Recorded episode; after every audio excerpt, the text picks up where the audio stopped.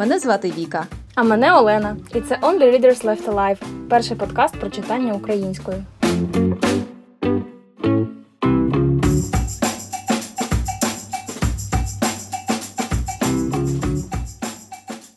Сьогодні ми з вами будемо говорити про науково-популярну літературу. Чому взагалі варто читати такі книжки? Як відрізнити хорошу літературу від поганої? Куди дівся бум цього жанру, який був ще так недавно? І які тренди взагалі є у наукпопі? З чого в тебе почалася любов до науково-популярної літератури? З якого автора, з якої книги? У мене це вийшло у 2013 році, але точно не пам'ятаю. Е, це була книжка Мічо Кайку е, Фізика неможливого. Ну, Для мене це було. Насамперед таке відкриття велике. Я колись в дитинстві, точніше, десь в середніх класах, цікавилася фізикою. Далі у мене з цим не склалося, тому що в фізиці почало бути занадто багато математики. Але саме захоплення тим, як влаштований світ. Воно залишилося. Е, і тут ще підвернулася книжка, власне, Мічо Кайку Фізика неможливого. Вона про те, як е, з точки зору сучасної науки можна пояснювати можливість або неможливість тих чи інших технологій із науково-популярної фантастики, типу захисні поля, або е, політ, е, політ швидше за швидкість світла, або там всілякі бластери і так далі. Наскільки це все реалістично, він розділяє деякі технології на ті, які більш які досить реалістичні буквально найближчим часом, там в ем, горизонті кількох десятиліть, або такі, які взагалі теоретично можливі е, за умови розвитку певним чином технологій. І це було настільки круто, це настільки крутий симбіоз саме наукового підходу і фантастичного типу. Він цитує повно улюблених книжок е, і фільмів, типу Зоряних воєн де він бере за приклади ці технології, і якось це такий зв'язок із тим, що тобі близьке і цікаве, із е, досить складними і серйозними концептами з теорії і з е, сучасного етапу розвитку технологій. У мене це було таке майже кохання з першого погляду. Я просто побачила цю книжку на прилавку. На Петрівці взяла, просто не задумуючись і не відривалася кілька тих днів, поки я її читала власне до того прям такого глибокого знайомства з науково-популярною літературою в мене не було, мабуть, з самого дитинства, ну там на рівні енциклопедії, десь так. А ти можеш пригадати свою першу науково-популярну книгу і чим вона тобі запам'яталася? Ти знаєш, найперша книга, яка мене вразила, яку я пам'ятаю, це звичайно Річард Докінс і його ілюзія Бога. По-перше, я, в принципі, ну, така людина, яка не дуже вірить е, в Бога, не дуже вірить в релігію і таке інше. І тут мені трапляє книжка е, з люди, першою людиною, яка зі мною погоджується. Ну, скоріш за все, це я з ним погоджуюся, але це вже деталі. От, І що мені дуже сподобалося, іноді він пише такі довгі досить пасажі, а іноді досить цікаві історії розповідає. От, наприклад. З цієї книжки я пам'ятаю, він порівнює релігійну громаду в одному місті е, у Штатах і, наприклад, художників у Німеччині. І він каже: От дивіться, громаді у Штатах е, дозволили пити галюциногенний чай, тому що він єднає їх з Богом. Ніколи б в житті громаді з художників чи артистів чи кого завгодно не погодили б таку штуку, тому що ну це ж не релігія, це просто якісь митці, це ж проти закону галюциногенний чай. А от релігійним громадам можна. І от я дуже добре запам'ятала цю аналогію, і він багато таких прикладів наводить, коли релігії відводять яке, якесь таке дуже, не знаю, місце, з якого не п'єдестал, з якого не можна її зігнати, е, і що можна порушувати будь-які закони, адже це, ну, це, це, це релігія, це віра, це таке, знаєш ну, божественне. І от тому мені дуже сподобався Докінс. А звичайно, він такий ну, недвозначний, тобто у нього є тільки одна своя думка, і він майже не сприймає будь-які інші аргументи. Але мені, мабуть, дуже повезло, що я повністю з ним співпадаю у цих думках. От Тому мені було дуже цікаво. Я нещодавно переглядала свою е, величезну домашню бібліотеку друкованих е, книжок і зрозуміла, що в мене є ну, майже всі книжки Докінза будь-якого його періоду. Це це той автор, який дійсно мене познайомив знаєш, з якоюсь альтернативною точкою зору, точкою зору. Тому що ти ж знаєш, да, що у нас в Україні в принципі дуже поважно ставляться до релігії, і якщо і до церкви, і якщо ти не співпадаєш у цих думках, то не так багато в тебе було однодумців, особливо якщо ми кажемо там про якийсь 2013 рік. І от прочитавши Докінса, мабуть, я зрозуміла, що це ок не вірити в Бога, це ок е, бути нерелігійним. Причому, знаєш, ну це зовсім не відміняє того, що ти можеш бути моральною і порядною людиною, не вбивати і не грабувати. Не обов'язково вірити в Бога, а можна просто бути порядним. До речі, я хотіла додати щодо фізики неможливого. Тут, мабуть, знову повертаючись до нашої теми з української літератури і програми і вчителів, мені дуже повезло з вчителями. І от е, наш фізик був дуже такий веселий хлопець, і він, наприклад, нам на контрольних по фізиці ставив е, концерти ACDC і інших рокерів, і дуже добре пояснював е, будь-які фізичні явища, ну простими словами. Тому, в принципі, фізику я любила і читала книжки про неї, але от фізика неможливого для мене стала такою дуже цікавою книгою. Я теж її читала. Я теж її пам'ятаю. Було відкриття, що я абсолютно все зрозуміла, і мені навіть не треба було залазити до якихось довідників. Хоча я не можу сказати, що я була відмінницею з фізики. От ця доступність науково-популярної літератури, вона якраз мені здається підкупає будь-якого читача. Ну дивися, в мене з Докінзом, мабуть, трохи інакше склалися стосунки, тому що я починала читати його егоїстичний ген. Само собою, що Річард Докінс це така рок-стар у сфері науч... популярної науки. От, Але, мабуть, стиль не кожному його заходить. Е, Я із тих, кому він не зайшов. Я правда, щоправда, читала тільки егоїстичний ген, починала два рази, закидала десь в районі 200-ї сторінки, тому що мені було відверто нуднувато. І от до того, що ти сказала, що доступність попу науково-популярної літератури це така штука вирішальна. Е, Крім доступності, це ще, мабуть, елемент фановості. Я вчора в одному подкасті почула класне порівняння, що неважливо, як вчений доносить свою думку масовій аудиторії, хоч танцем, хоч піснею і так далі. Його задача бути зрозумілим. Як на мене, зрозумілість вона десь перемежається із фановістю, ну не фановістю, але легкістю подачі, тому що можна будь-яку інформацію подавати достатньо складно, достатньо науково або більш е, приземлено, більш в такому е, публіцистичному стилі. І це круто, коли це це дуже складно і це дуже круто, коли вчений насамперед може вирулити на такий баланс, коли він достатньо зрозумілий, достатньо науковий при цьому залишаючись, і достатньо цікавий для читача. Це реально мистецтво. Е, власне. Я я, я можу навести дуже класний е, приклад. Я нещодавно прочитала Роберта Сапольські е, «Хто ми єсть». Здається, ця книжка називається російською мовою.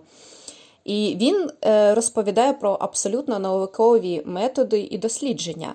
Е, він там розглядає таке питання, за що відповідають наші гени, а за що відповідає наш образ життя, тобто, що більше впливає на нашу зовнішність, на наше здоров'я і таке інше. І, в принципі, він міг би цим і закінчити книжку, так, і почати і закінчити.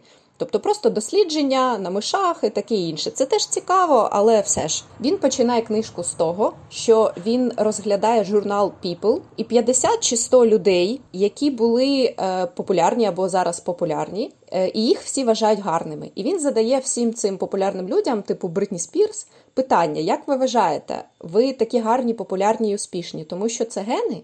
Або тому, що так сформувалося ваше життя, ваше дитинство.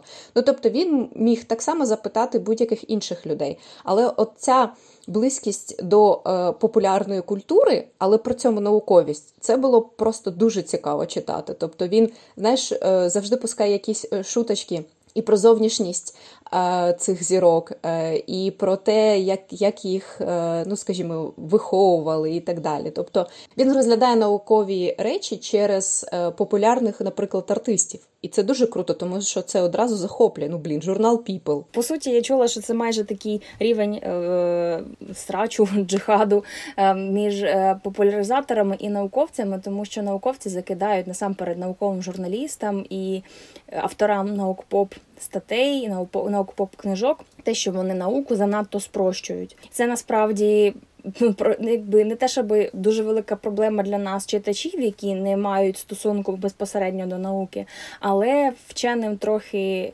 печально з того, що їхні концепти спрощують і позбавляють певних важливих елементів е, і роблять їх значно більш категоричними. Справа в тому, що е, звичайному читачеві значно простіше сприймати інформацію, яка кажуть, отак от. І все, без якихось е, обмовок, а не є є ймовірність, тому що там стільки-то досліджень показали, що це отак от працює, але там є два альтернативні дослідження, що це працює ось так. Справа в тому, що тут е, іде війна між популяризаторами науки, тобто людьми, які спираються реально на наукові факти і дослідження, і з псевдонауковцями. Псевдонауковці зі свого боку дуже категоричні. От зірки сяють так і без варіантів. І людина керуючись цією впевненістю, більш довіряє таким людям, і в цьому в цьому підвох. Тоді, коли науковці починають вагатися, ну є такі дослідження, є які дослідження, і вони стоять на цьому, це нормально для їхньої картини світу.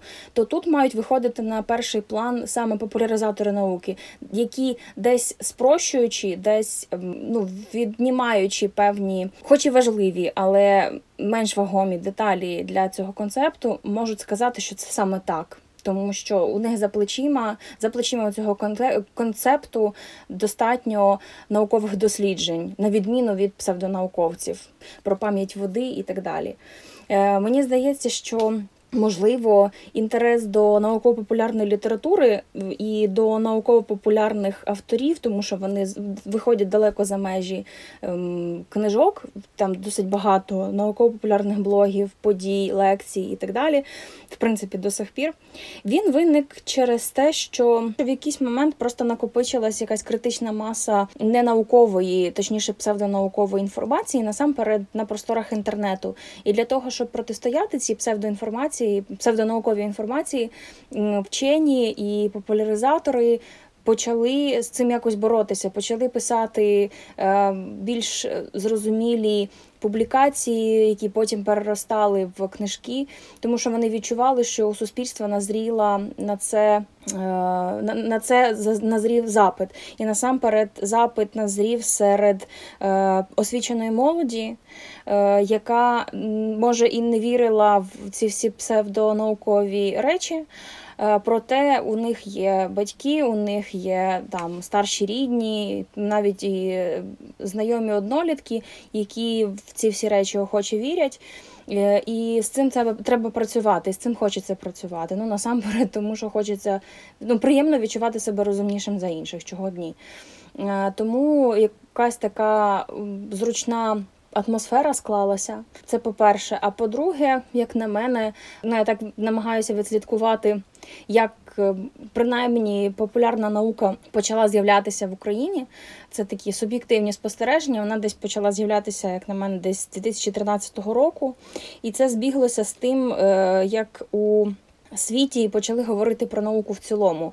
Тобто, це десь в цей період е, було відкриття бозону Хіггса, люди почали розбиратися, що таке адронний колайдер, в чому сенс бозона Хіггса, е, тому що просто про це відкриття говорили буквально з усіх прасок. Абсолютно всі говорили медіа про це. І людям стало цікаво розбиратися, про що ж таки мова.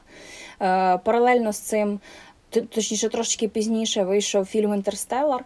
Е, який теж насичений науковою інформацією. Звісно, там у вчених є свої претензії до цього, тому що там деякі концепти пояснені не ідеально точно і з деякими викривленнями на користь сюжету. Проте, в цілому, це теж е, трохи збурило такий суспільний інтерес до популярної науки, в цьому випадку до фізики і до квантової механіки. За рахунок цього всього трохи наукова і популярна, трохи наукова і популярна спільнота пожвавилась і почала працювати над різними форматами і над насиченням корисною інформацією, насичувати корисною інформацією інформаційний простір. Ну, знаєш, мені здається, що є. Ти правильно ти правильно сказала, що популярна науково-популярна література, її бум настає тоді, коли виявляються якісь відкриття е, в науці, і люди хочуть зрозуміти їх не тільки вчені, а ще й там прості смертні люди, як ми з тобою. От чому чому науково-популярна література така популярна і в Україні? Е, мені здається, і в світі, тому що у художній літературі автори вони скоріш задають якісь питання е, читачу, тобто щоб він подумав. А у хорошій науково-популярній книзі, ну навпаки, питання, які у тебе є, на них в кінці книги або десь всередині на них відповідають. І це ну така знов ж таки природа людини, коли є якесь запитання і на нього відповідають, то ти відчуваєш себе там якимось розумником, ти зрозумів і таке інше. Тобто, ці відповіді на твої питання це найкраще, що там зараз е, сталося з науково-популярною літературою, і в Україні так само. У мене є таке враження, що насамперед українська науково-популярна література, точніше видана в Україні, це переклади. Е, у нас е, я не помітила, відверто кажучи, якоїсь плеяди саме авторів. Е, науково-популярних книжок. Я знаю, що вони є, але їх не так багато, і вони не настільки рок-зірки, як може того б хотілося, наприклад, у порівнянні там з тією Росією, але у них трохи інші обставини склалися. Це не те, що у них така плідна, не, не те, що у них такий плідний ґрунт, на якому проростають прямо дуже круті популяризатори науки. Просто у них є, е, точніше, був якийсь час, поки у них власне і був бум е, популярної науки, була був фонд просвітитель, здається фонд Дінастія, який спонсорував виходи книжок е, такого плану. І за рахунок цього вони трохи рвонули, і в тому числі вони трохи наповнили і наш ринок. До цього можна ставитись по-різному, але все одно відміняти того факту, що непогана література, в тому е, перекладена українською, у нас на ринку була. І я не, не соромлюся того, що. Скількись років тому мені потрапила до рук е, книжка Асі Казанцевої Хто б мог подумати, яка пізніше була перекладена українською, як і дві наступні її книжки. От Це класний взірець літератури е, науково-популярної. І ще тут хотіла би поміркувати на тему того, що в науково-популярній літературі страшенно важлива роль автора. Мені здається, в дечому вона навіть важливіша, ніж в художній літературі. Тому що ну, коли ти читаєш перипетії е, сюжету про якогось іншого героя, ти можеш забувати навіть, що який автор це написав. Е, потім, якщо, звісно, ти хочеш читати всі інші твори, то ти звернеш увагу на те, хто на е, чиє ім'я на обкладинці.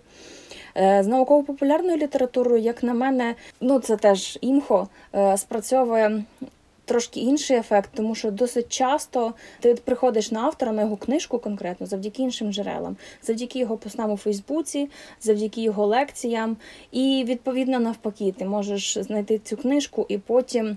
Шукати набагато більше контенту науково-популярного, який він так які також генерує ця людина, тому що зазвичай в підтримку книжки, або навіть окремо від книжки, е, або обкатуючи якісь концепти для майбутньої книжки, автор дуже часто генерує контент, читає лекції, пише пости в Фейсбуці і так далі на науково-популярні теми. Насправді у мене так само вийшло, наприклад, з Даркою Озерною і її книгою. Я спочатку була просто другом на Фейсбуці. Мені було дуже, цікаво, як вона пише про здоровий спосіб життя. Е, вона також в неї є програма на радіо, фізкультура, здається, називається.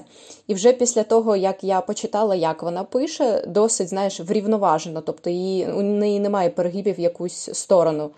От от після того я зрозуміла, що мені буде дуже цікаво почитати її книжку. Тобто, ну, ця теорія дійсно правда. Якщо людина е, захоплена тим, що вона робить, якщо вона цікаво про це пише, то я, ну, наприклад, на Фейсбуці, я точно куплю її книжку. Ну, от дійсно, те, що у нас є, то досить сильна хвиля.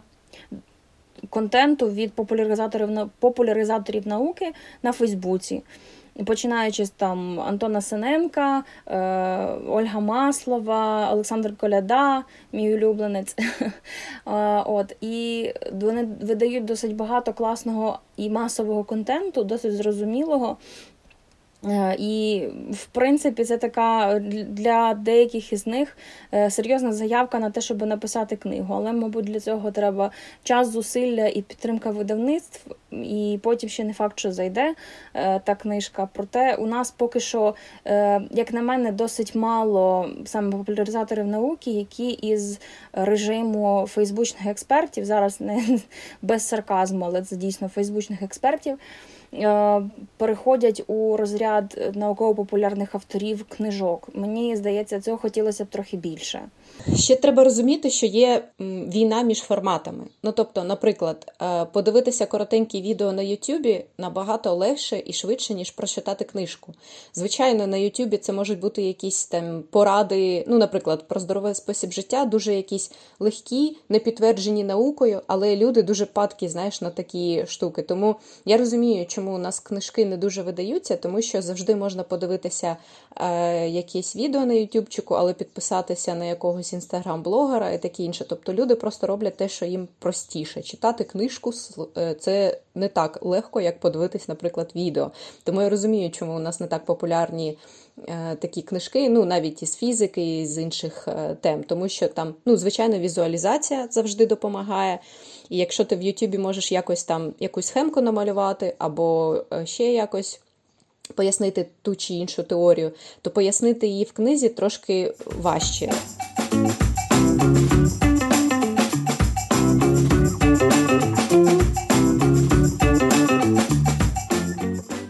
Повертаючись до того питання, навіщо взагалі читати науково-популярну літературу? Якщо ти не науковець, якщо тобі не треба писати статтю, наприклад, пов'язану з якимись з якимись науковими концепціями. Насамперед, науково-популярна література це така, це таке критичне мислення для чайників. Тому що тоді, коли ти починаєш розуміти, як взагалі працює наука, що вона потребує там верифікації, що вона потребує відтворення експерименту, що таке взагалі експеримент. Скільки досліджень потрібно для того, щоб підтвердити е, якусь теорію, що таке метадослідження, е, на які речі слід звертати увагу, коли ви отримуєте інформацію з якогось незрозумілого джерела, де там можуть бути маніпуляції і так далі. Це таке щеплення від е, викривлень інформаційних, від когнітивних викривлень. І якщо ця навичка, навичка критичного мислення поступово формується з дитинства, а не подається як е, в школі, просто тому, що вчителька так сказала, а показується цей шлях, як людина, як людство дійшло до певного етапу знань, то це дуже класний. Дуже класна навичка на все подальше життя.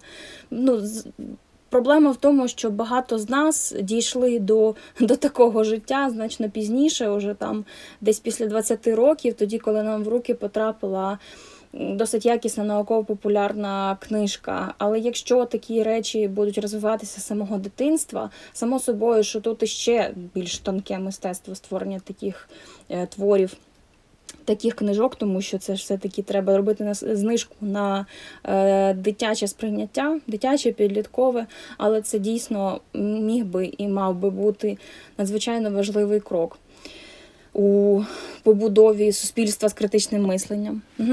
До речі, я хотіла сказати про таку штуку, що.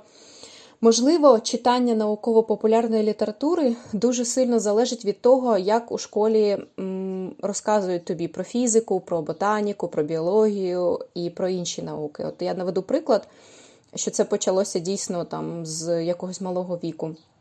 Коли я навчалася ну, в Україні, здається, фотосинтез ми вивчали чи в шостому, чи в сьомому класі, я вже не пам'ятаю. От, І е, нам просто розказували, що відбувається, і нічого не показували. Потім я поїхала до Англії за обміном, е, і вони вивчають фотосинтез у 9 класі. І я ще подумала, блін, ну якось дуже ну, аж аж через три класи. Але вони реально, кожна дитина з рослиною робила експеримент з фотосинтезом. Розумієш? Тобто, на воочі, як то кажуть, побачили, як це працює. І це дійсно може зацікавити дітей потім читати такі е, книжки чи дивитися такі відео про науку і про ботаніку. Хоча, ну, здається, ну, ботаніка це ж типу ну, таке не дуже не дуже е, цікава штука для багатьох людей. Е, Якщо ми згадаємо, наприклад, Олексія Коваленко і його науково-гумористичний паблік довкола ботаніка, я просто ну, дивлюся з великим задоволенням. Тобто я бачу, наскільки людина любить біологію, ботаніку. Він проводить, наприклад, лекції в е, Національно-природничому музеї, е, лекції, наприклад, про Дарвіна, е, про те, як він жив, що він винайшов, з купою мемчиків. Просто ну, дуже цікавезні лекції. І мені, знаєш, аж болить, що на ці лекції приходять там, наприклад, шість людей. Тому що для мене це просто знаєш, така лекція рокстар, як ти кажеш, і дуже цікаво. Тобто, якщо почати цікаво викладати науку і цікаві книжки робити ще для дітей, то можливо науково-популярна література для дорослих буде набагато більше заходити. Тому що я, наприклад, у своєму дитинстві пам'ятаю тільки підручники. Я не пам'ятаю науково-популярні твори для дітей. Ну, я, Або або я просто таке не читала, або дійсно такого ще не було перекладеного і таке інше. Тобто, я думаю, що треба починати з дитинства, зі школи. Е, і якщо зацікавити тоді, то вже у дорослому віці людина може дійсно читати багато науково-популярної літератури саме для дорослих. Я свого часу завдяки науково-популярній книжці навіть опинилася в спільноті популяризаторів науки. Це були е, власне, це була це були книжки Асі Казанцевої. Е, я на той момент вийшла тільки хто би мог подумати. Я її прочитала в страшенному захваті.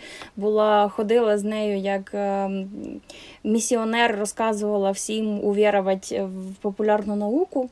От трохи пізніше Ася приїжджала з лекцією в Київ. Вона тоді якраз обкатувала виготовила одну із тем для своєї майбутньої книжки. Це була вже в інтернеті хтось помиляється. Е, вона читала лекцію про ГМО, чому воно насправді не шкідливе. От. І я йшла туди просто реально як на рок-концерт з таким захватом. І була дуже приємно здивована, що е, зал був набитий просто доверху. Купа народу стояла в проходах, е, купа народу стояло просто позаду, і всі слухали. При тому, що насправді лектор вона на трійку з плюсом. Ну, типу, вона розказує цікаві речі, але вона так трошки бубнить під носа. От, Тобто говорить е, саме в плані контенту дуже цікаві речі, і навіть правильно побудована е, промова, але при цьому у неї трошки монотонний голос, і якщо ти не виспаний, прийшов на її лекцію, то є ймовірність заснути. Але як виявилося, цю лекцію організовувала спільнота 15 на 4, це спільнота популяризаторів науки. Тобі не обов'язково бути безпосередньо вченим або там не знаю аспірантом е, для того, щоб приєднатися і читати лекції в рамках їхніх івентів.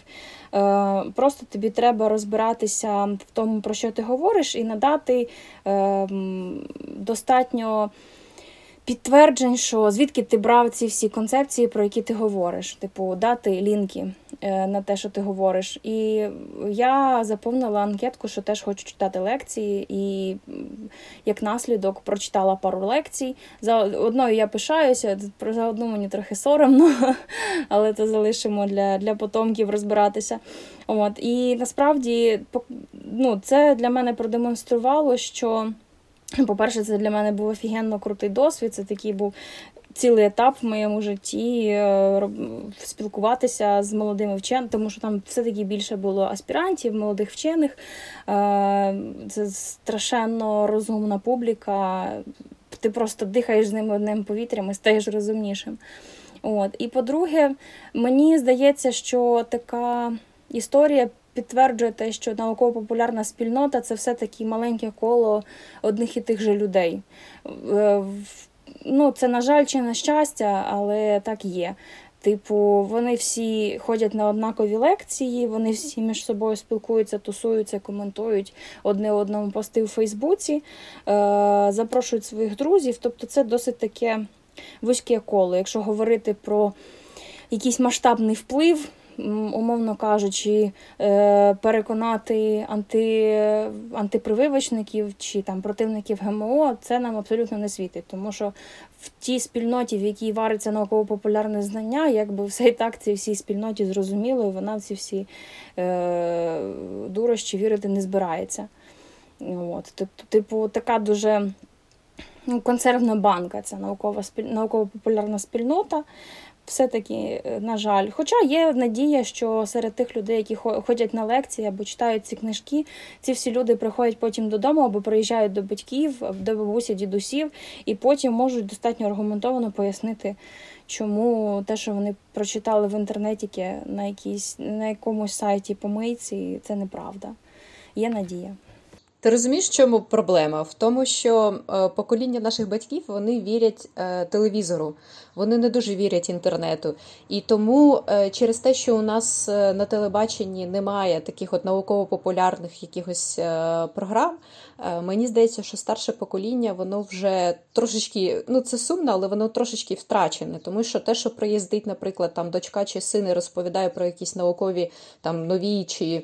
Е, старі концепції, наприклад, там, знаєш, це вічне вакцинаторство, антивакцинаторство, то ти ну, ти ж не вчений, ти для них не авторитет. Вони тебе дуже люблять, вони тебе накормлять, але вони ну, не дуже тобі повірять. І от мені здається, що на рівні держави у нас взагалі не популяризована наука, це тільки знаєш, якісь малень, е, ну, маленькі потуги видань, які розуміють, що освічена нація це майбутнє ну от реально у нас, мабуть, тільки декілька якихось е, журналів онлайн вони пишуть про науку. Всі пишуть про бізнес, всі пишуть про політику, і так само немає будь-якої підтримки зі сторони держави е, писати про нау... на якісь наукові відкриття. Це також мені здається е, дуже негативний вплив має, тому що великі маси освідчити щодо науки можна, мені здається, тільки через медіа. Бо інакше, інакше ніяк. І от поки у нас на рівні держави не буде хоч е, якихось е, таких от, ну, ініціатив для підтримки популяризації науки, от саме на рівні всієї держави, то нічого не вийде. От дійсно, це і буде залишатися така малесенька групка Я да ти, ми з тобою, які вже розуміють, що вакцини це окей, вже доведено, що вакцини це окей, але ти ніколи в житті не зможеш е, це довести якійсь матусі у Запорізькій області в такому-то селі, поки вона це не побачить по телебаченню. В цьому вічна проблема, що коли навіть організовують якусь, е, наприклад, якесь ток-шоу на там, наприклад, на тему ГМО, туди запрошують якогось псевдонауковця і науковця. І тут от проблема, та про яку я говорила на початку, науковці вони багато вагаються, тому що у них, поки немає метадослідження, яке скаже народ, все працює тільки так, тому що ми провели 600 досліджень, і всі, якби більшість вказують на те, що це працює отак. Тому науч... Е, тому, коли ставлять те чи інше питання, на яке ще немає відповіді у метадослідження, вчені починають тим-сюдим пояснювати, що такі дослідження кажуть так, інші дослідження кажуть так. І це якби ти слухаєш і думаєш, блін, та наука взагалі ні в чому не впевнена. А при цьому сидить там якийсь, не знаю, антивакцинатор або або противник ГМО будь-який інший псевдонауковець їй каже, ні, це все ілюмінати, Ротшильди, Сорос і так далі. Ну, типу, це все має працювати отак. І, типу, нет времени об'ясняти. Все от працює так. І люди такі, о, да, точно. Ну, ці хоч впевнено говорять, що вони вони хоч впевнені в тому, що вони говорять, на відміну від тих е, вчених. От. Е, і тут ми повертаємось до того, що навички критичного мислення треба закладати з дитинства, тому що коли людині вже там 25 років втиснути щось, і вона не не хоче сприймати якусь нову інформацію і відкидати свої упередження, то з цим може важко щось вдіяти. Тоді люди вірять таким от самовпевненим антинауковим діячам.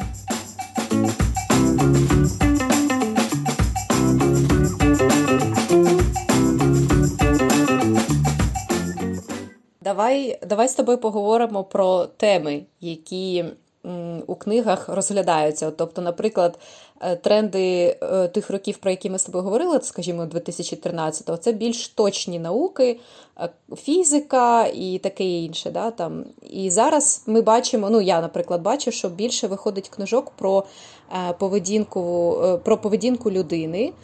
Багато вже про психологію, але про таку більш прикладну психологію. Як ти бачиш, які теми будуть розвиватися у майбутньому, там у найближчі роки, наприклад? Я будую свої прогнози, спираючись на те, про що говорять медіа. Насамперед, зараз неможливо не помічати слона в кімнаті під назвою ковід, і тому мені здається, що тема вірусології, тема е, медицини буде набувати популярності. Бо, по-перше, само собою науково-популярна книжка виходить завдяки тому, якщо накопичується критична маса знань на певну тему.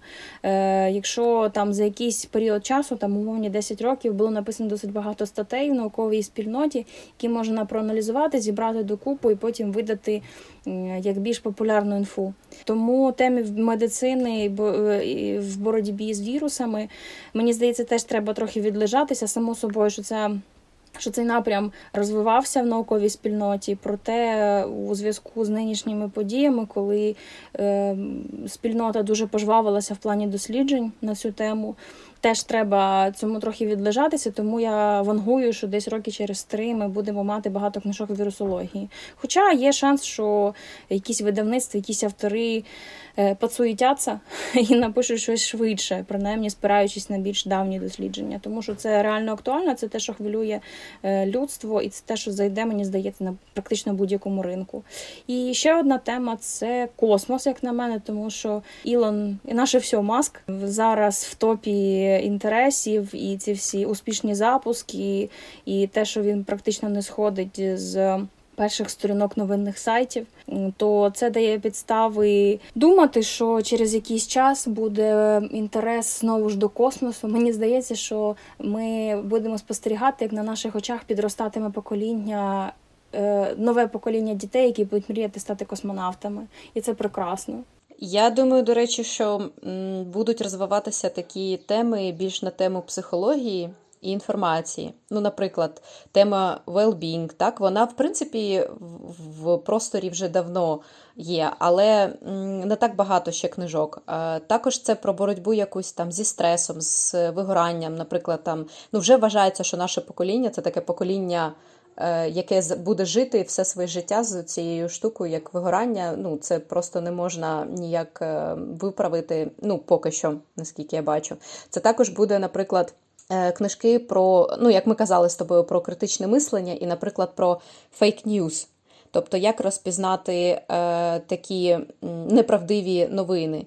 От. Ну і все, що там буде стосуватися якогось інформаційного або емоційного перегрузу, і як з цим боротися. От мені здається, такі книжки будуть популярні у найближчі е, роки. Крім того, мені здається, що буде така тенденція. От ми, наприклад, з 2013 по 2020 рік вже почитали такі більш книжки, там, наприклад, про фізику всього на світі.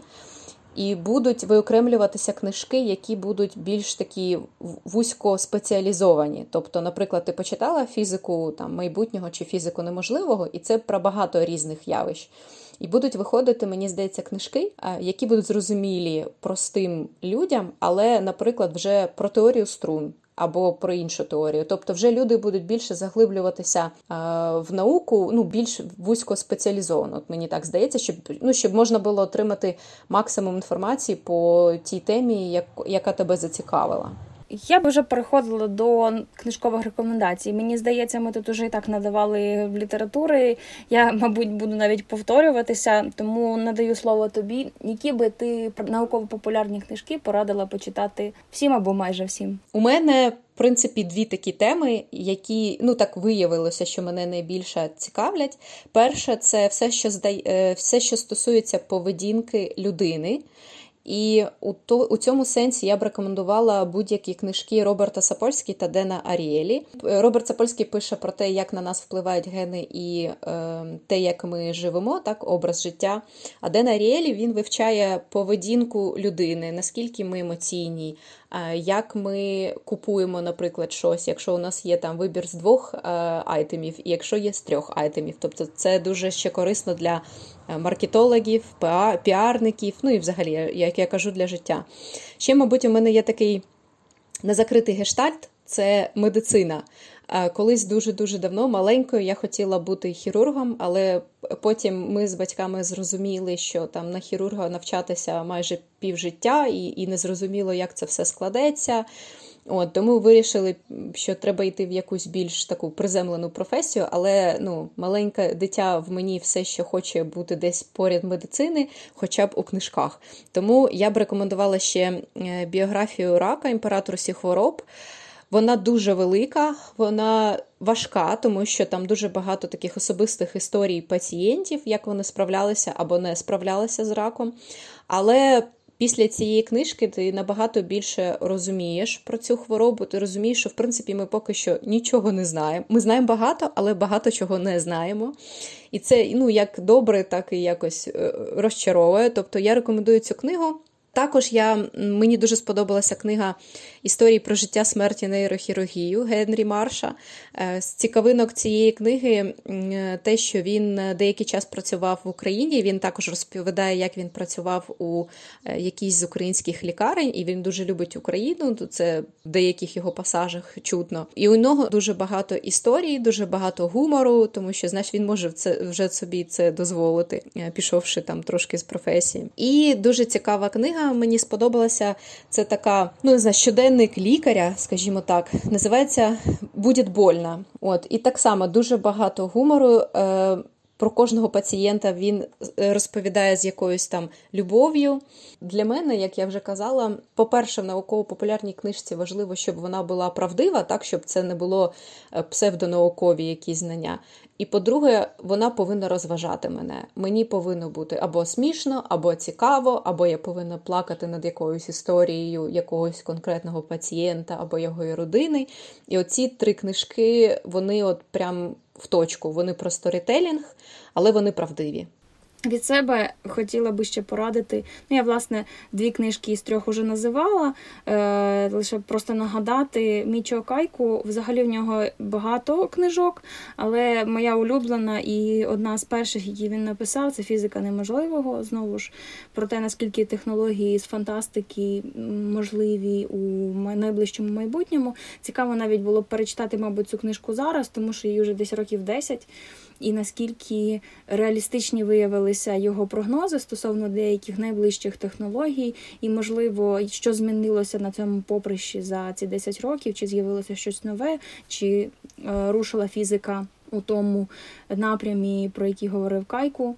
От е, знову ж та ж Ася Казанцева в інтернеті хтось помиляється. В неї є загалом три книжки, але ця моя найулюбленіша насамперед через її структуру, тому що це відповіді на популярні питання, е, на які розведено дуже багато міфів в інтернеті. Е, це насамперед про безпеку і небезпеку ГМО, про безпеку і небезпеку вакцин і те, що вони викликають аутизм. Це про гомосексуальність. Е, природньо це чи неприродньо, і там ще низка крутих відповідей на питання. І крім того, мені ще подобається в структурі цієї книжки окремий розділ про те, як працює наука. Я коли вчилася в універі, у нас був предмет основи наукових досліджень. Так от той той предмет, який читався у нас семестр, можна було викинути і успішно замінити цією однією статтею із книжки Казанцевої, тому що там абсолютно на пальцях пояснюється, що таке експерименти, що таке дослідження, що таке метадослідження.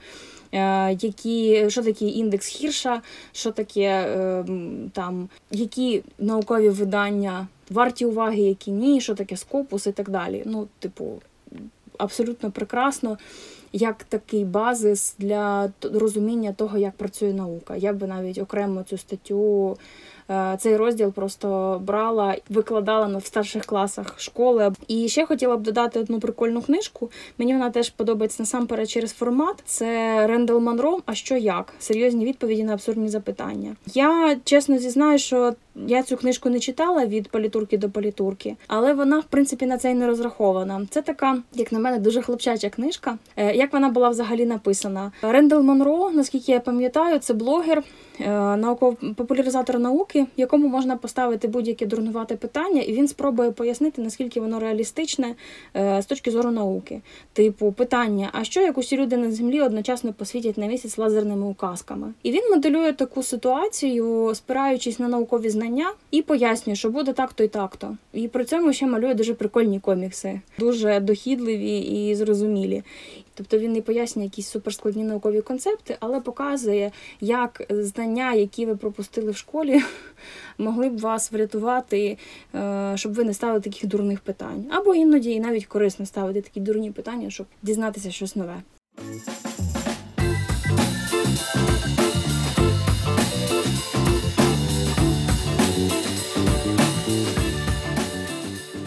У вас є цікаві теми для обговорення або спікери для спілкування? Напишіть нам, і, можливо, наступний випуск ми створимо завдяки вам. Підпишіться на нас на Apple Podcast, Google Podcast чи SoundCloud. Попереду цікавіше. З вами були On the Readers Left Alive. Слухайте, читайте і буде вам щастя.